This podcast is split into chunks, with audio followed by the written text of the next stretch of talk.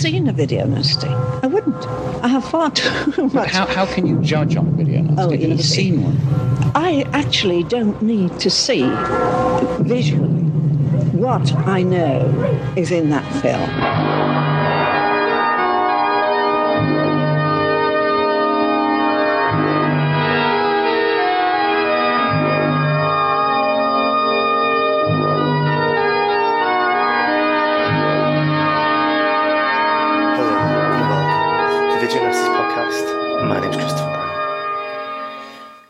Final Exam from 1981 um, is a film that is mentioned at the start of Scream 2. I'm Not sure if that makes it uh, more notable or not. It's a funny film, really. Mainly because um, it is known for a film that uh, has does have its fans. Let's get it wrong, not get it wrong, but also it frustrates a lot of people sold like a lot of other, you know, college campus slasher films at the time. And as we've spoken before, the um, cinemas were awash with films at this point like this, which were able to like appear, you know, in a week or two, make all their money, and then disappear. Final Exam, though, um, does not provide some of the uh, the gore and explicitness that uh, a film like this would normally need. Instead, what um, writer and director Jimmy Huston seems entirely intending to do is to create deeper emotional bonds with the characters before finally cranking up the pressure to the gore, or in this case, lack of it.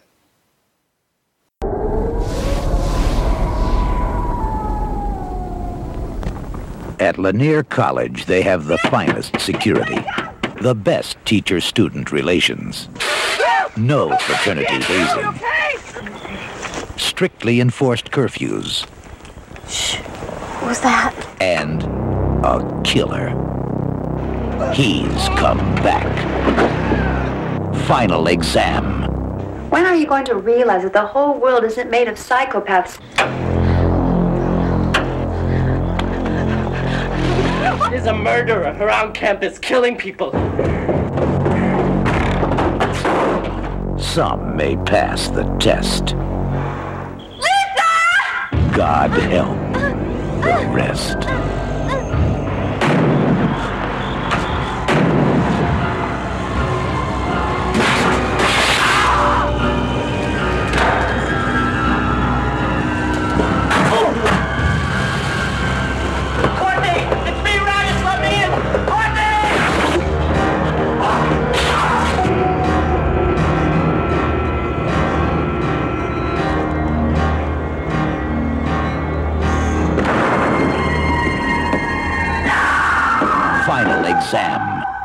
He's come back.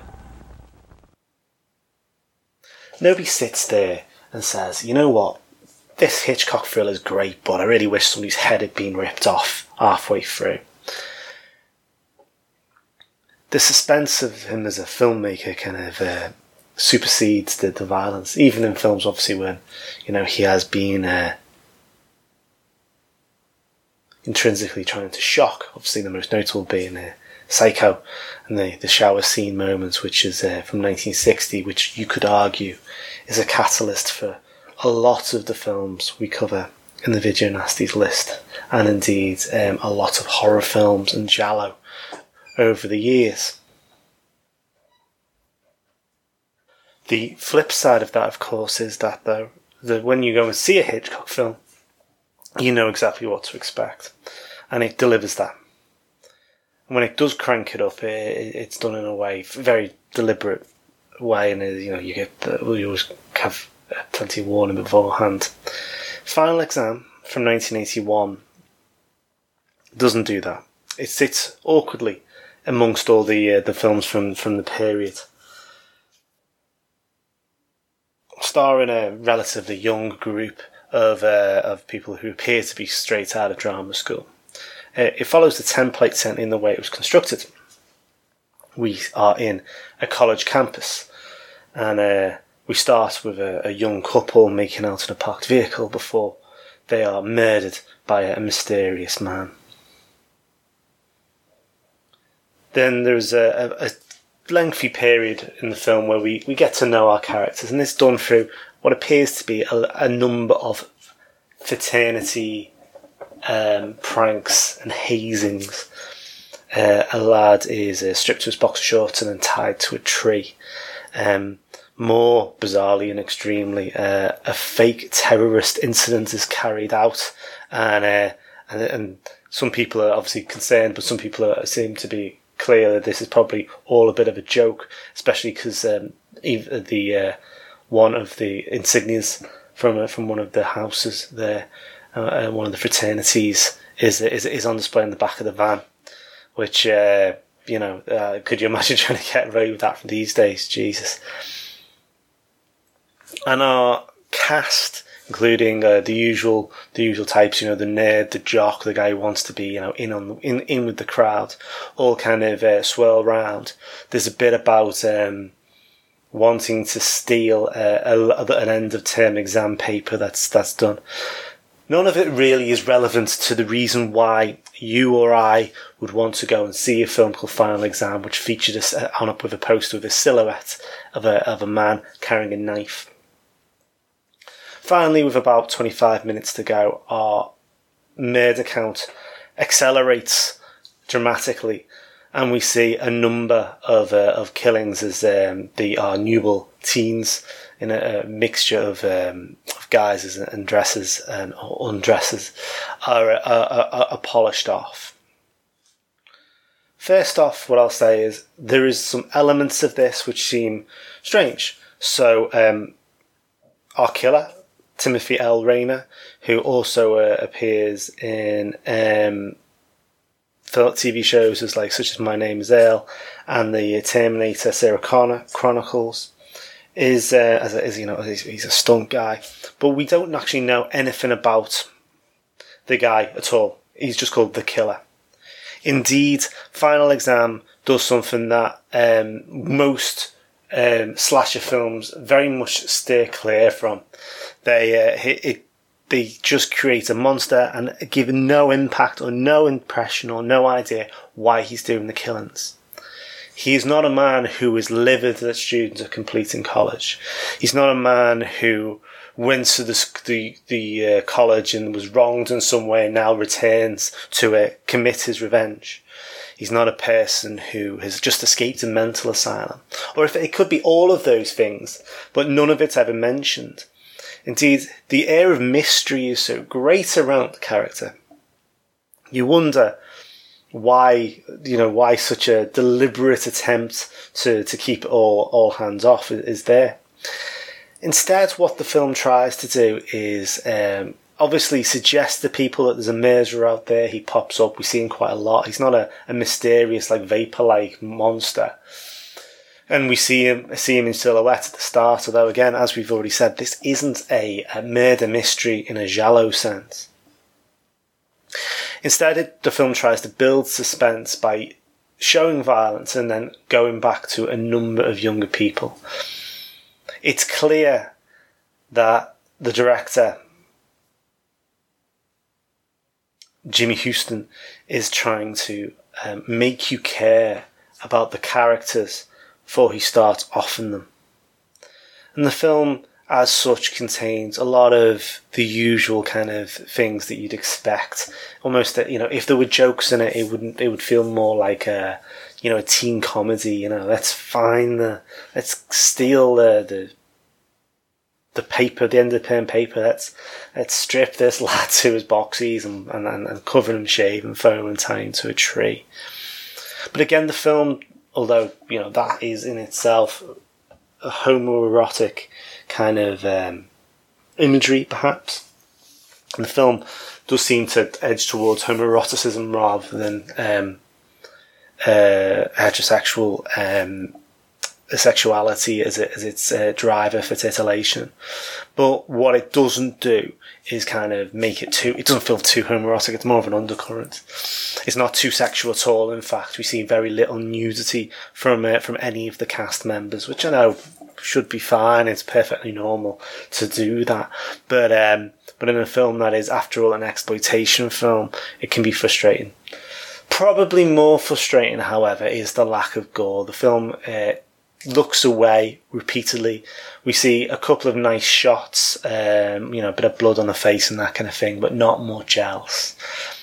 He's a, you know, he's a stabber, is our killer, and he doesn't. But we don't see the uh, the, the the blade and the, uh, you know glisten with blood very frequently, even near the end of the film.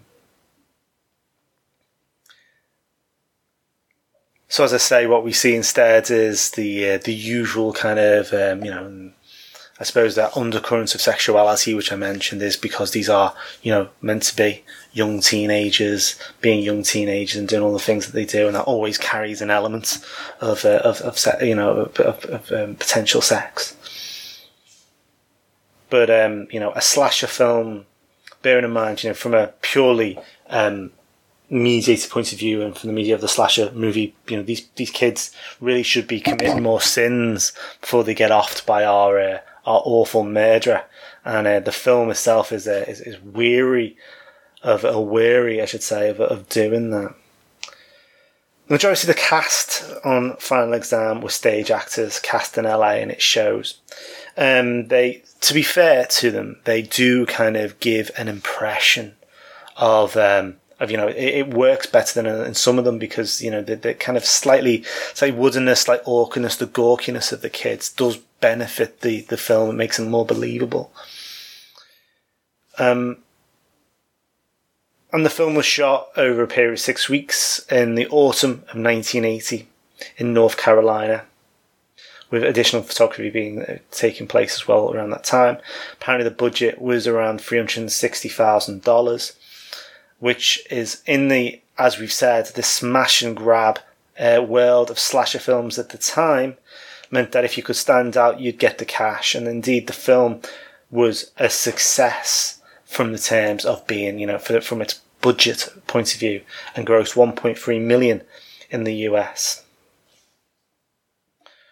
Which was impressive, particularly because the film did not get good reviews as we said before with these slasher films and films like The Prowler, which uh, you know from from a comparison point of view is is considerably more violent than this one. Um, it does not sit. You know, the reviews kind of said that they were um, that it mixed between you know prank humor, as we've said, and, and killer thriller kind of stuff like Prom Night, which the film will get on to. Um, and again, you know, um, numerous people, um, writers, including uh, Gene Siskel, and it's it's understandable that he did this at this point. We're horrifically bored of these kind of identikit slasher films, and uh, they effectively turned their heads away from um, what the film it's trying to do and kind of just say, listen, this the, the, most scary thing about this film is that the the movie is you know some of the behaviors of the frat boys rather than anything that the the, the killer was there. And um, so from a fan modern day fan point of view, this film is it's tricky to recommend if you're there for the kind of things you'd see in the Prowler or for that matter, Halloween, which is a far greater interpretation and a far better film in terms of, um, you know, what um, tension looks like. And I think if the film was able to create a a, a more sense of, of ongoing dread, something that certainly Halloween has been able to do, was able to do, it would have been a very different story. The music was created by Gary S. Scott, who made uh, merely made his, uh, his, his, himself known from well, there's Deadly Force as a film, but mainly from TV series such as films like the Seven Brides and Seven Brothers TV show and uh, Fox's Funhouse. So not the most a dramatic thing there, and that's in fairness, is probably an indicator of, of one of the reasons, and not all the reasons, why the film does struggle. In Halloween, you know, the shape, Michael Myers, is a um, a force of nature that lingers in the corners of the frames. And this ominous music constantly tells you that you're being watched and there's something out to get you. Friday the 13th uh, eschews that kind of work, but creates a mystery about who the murderer is and then delivers in, uh, in spades the, the violence and also um, you know that, that those payoffs that you need for this kind of film. Final exam goes out of its way to make you care about the characters, and it does it by um, showing a lot of these fraternity kind of hazing rituals and that kind of thing before finally starts off people. And even for like a lot of those kind of films, if you're if you're on board with those people, you may not want them to be to be murdered. Uh, I'm minded of a Hostel from 2005, which uh, again gives you 45 minutes with the characters before people start getting absolutely butchered for a period of time before it then turns into a chase movie. But um, but the one of the criticisms of, of Hostel is that you know it doesn't matter how long you spend with those characters, they still want to be ourselves. So um, in in that case, um, you know, it, it, you, you, what you're doing is you spend a lot of time with people you don't like, and uh, I think that's possibly part of the problem with this film. Jimmy Huston is probably best known for this movie. He uh, he directed a few others, including um, My Best Friend is a Vampire from 1987, which again kind of sits with this kind of college based um, stuff.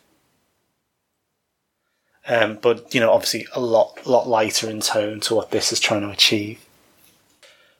Supposedly, uh, Timothy Raynor got the, the role of the killer because uh, Jimmy Huston, the director, was impressed with his martial arts skills and his ability to handle a weapon, which seems strange to me because um,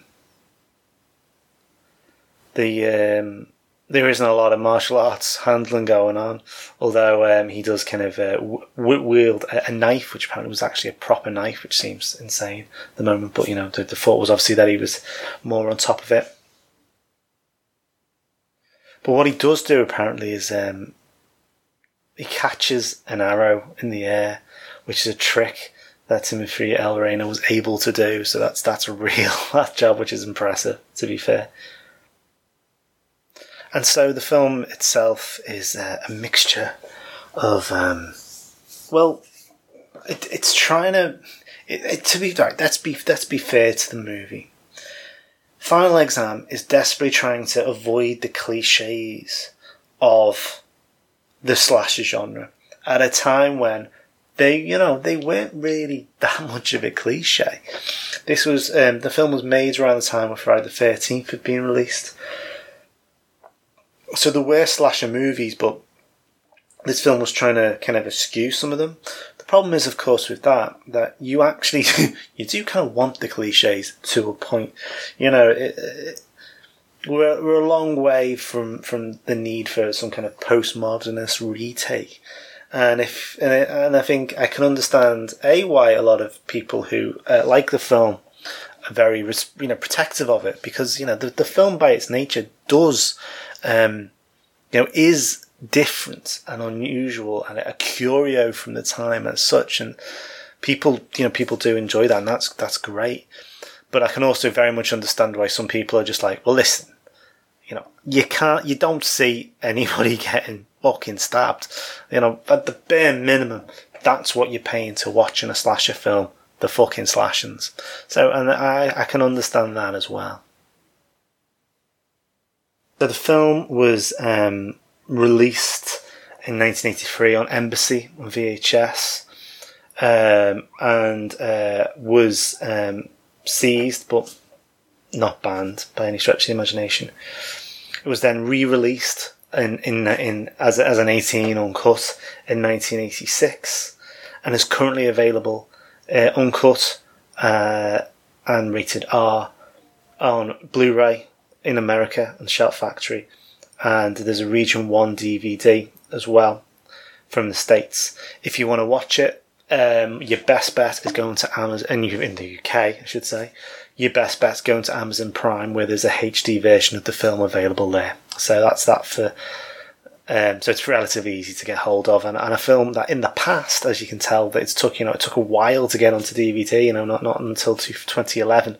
It's finally available for all to to enjoy, and um, if you're a, a fan of slasher films of, of the early 80s, then uh, this gives you something a bit different to add to your collection.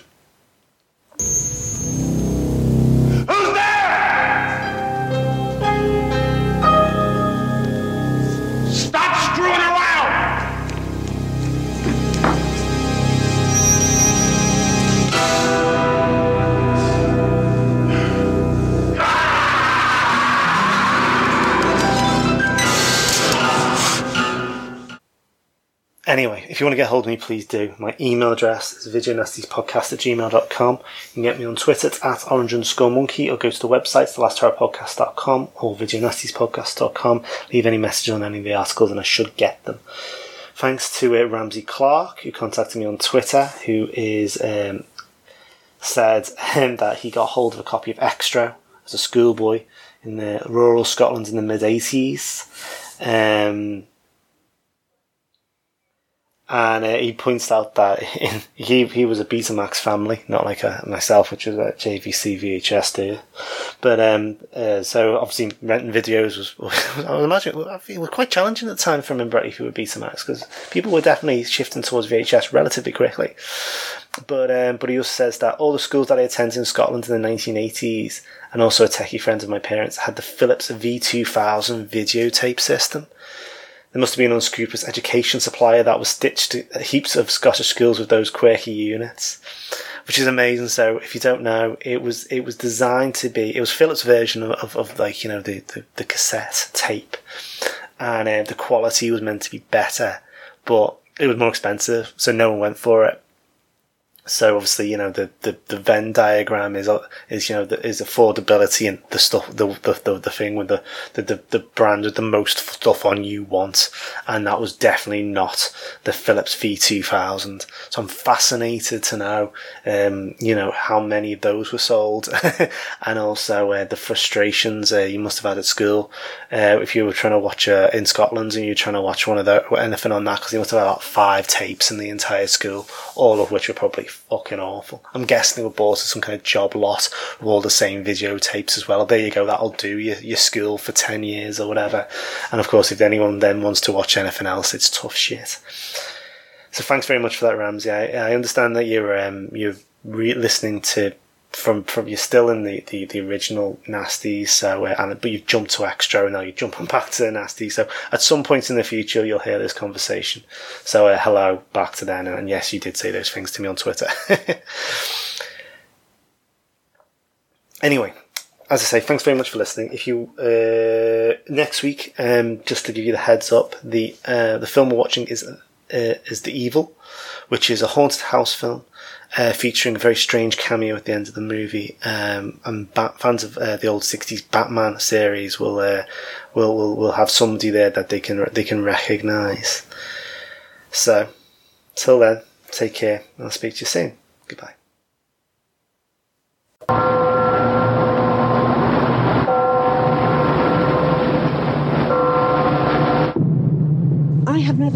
Video nasty.